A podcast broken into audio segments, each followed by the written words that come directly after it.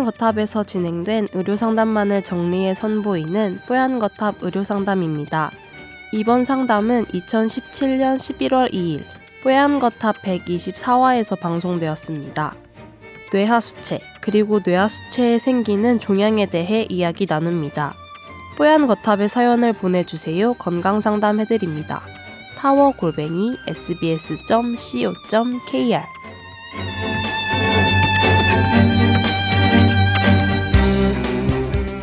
이분은요, 친형이 뇌하수체 종양으로 수술을 하려다가 수술 바로 전에 시력을 잃을 수도 있다라는 의사 말에 수술을 포기한 일이 있었습니다. 그런데 두통이 계속되어 차후에 CT를 찍다가 알게 된 건데요.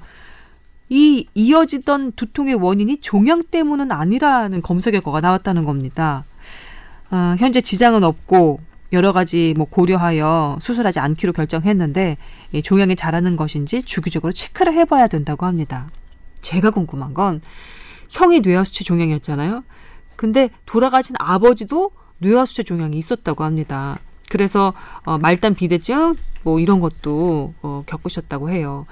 저는 지금까지는 별 이상이 없지만 아버지와 형이 뇌하수체 종양이 생겼으니 괜히 저도 걱정이 되는 겁니다. 이런 종양도 유전이 되나요? 라고 물어보셨습니다. 유전이 가능성은 있죠.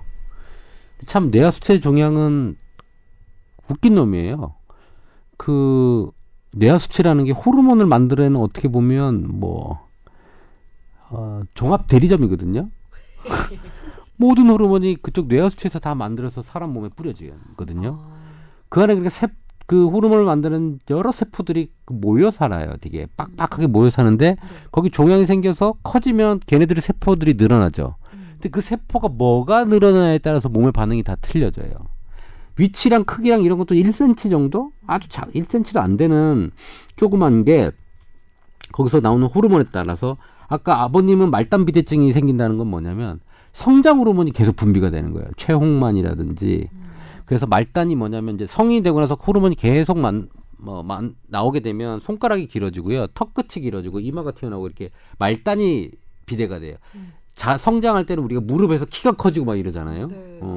그러니까 이분은 성장 호르몬이 나왔고 이분은 특별하게 지금 그 호르몬의 변화를 체크를 했어서 나오는 게 없을 수도 있지만 어떤 분은 유즙도 나오기도 해요.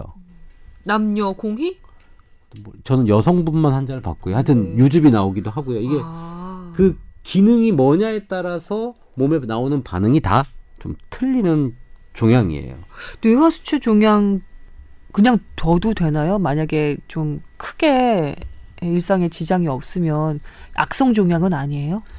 그 크기가 아까 왜 시력을 잃을 수 있냐라고 하면 그 뇌하수체가 있는 위치가 시신경이 서로 크로스되는 위치에 이렇게 있어요. 얘가 많이 커지면 시신경을 누르게 되거든요. 위치 자체가. 네.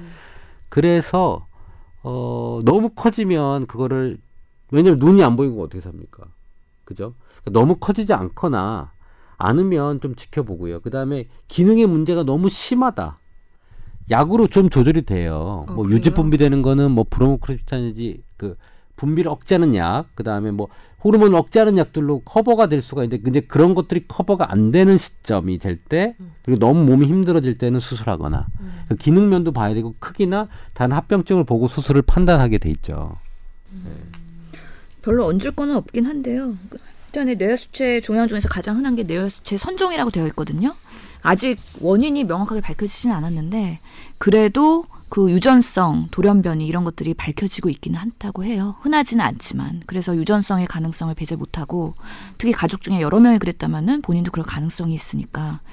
근데 이런 뇌하수체 종양은 하여튼간에 호르몬이 분비되냐 분비되지 않느냐에 따라서도 치료가 달라지기도 하고 하는데 그 약물 치료랑 수술 그리고 방사선 치료 이런 것들이 혼합돼서 사용될 가능성이 있거든요. 그래서 그때 상황에 따라서 정확한 진단과 치료가 필요한 거기 때문에 저희가 미리 단언해서 얘기하기는 좀 조심스러운 부분이 있습니다. 너무 무섭습니다. 그래도 내 머리 안에 종양이 자라고 있다고 생각하면 공포스러운데 이분은 아버지도 그렇고 형님도 그러니까 혹시 나도? 이런 생각 당연히 하실 것 같아요. 그렇죠. 그래서 가족력이 있기 때문에 정기 검진하는 게 중요하실 것 같아요. 알고 있으면 좀 대처가 가능해요. 좀 덜 잘할 수 있도록 억제되는 약들이 또 있기도 하거든요. 그러니까 뭐 수술을 안 하고 좀 잘 컨트롤하면 또 수술 없이도 갈 수도 있으니까요. 알겠습니다. 남 기자님 혹시 뭐 떠오르는 얘기 없으신가요? 그냥 너무 또 이것 때문에 스트레스는 받지 않으셨으면 좋겠어요. 계속 검진을 하시겠죠. 이미 이런 것 걱정을 하고 계시니까. 그래서 좀 전에 임 원장님 말씀하신 것처럼 여러 가지 방법이 있으니까 너무 이것 때문에 스트레스 받지 말고 그냥 건강하게 생활하셨으면 좋겠습니다. 네, 맞아요. 건강 염려증도 안 좋은 것 같아요. 건강 염려증도 안 좋은 것 같아요. 네, 한번 분들을 알아보시면 좋겠습니다.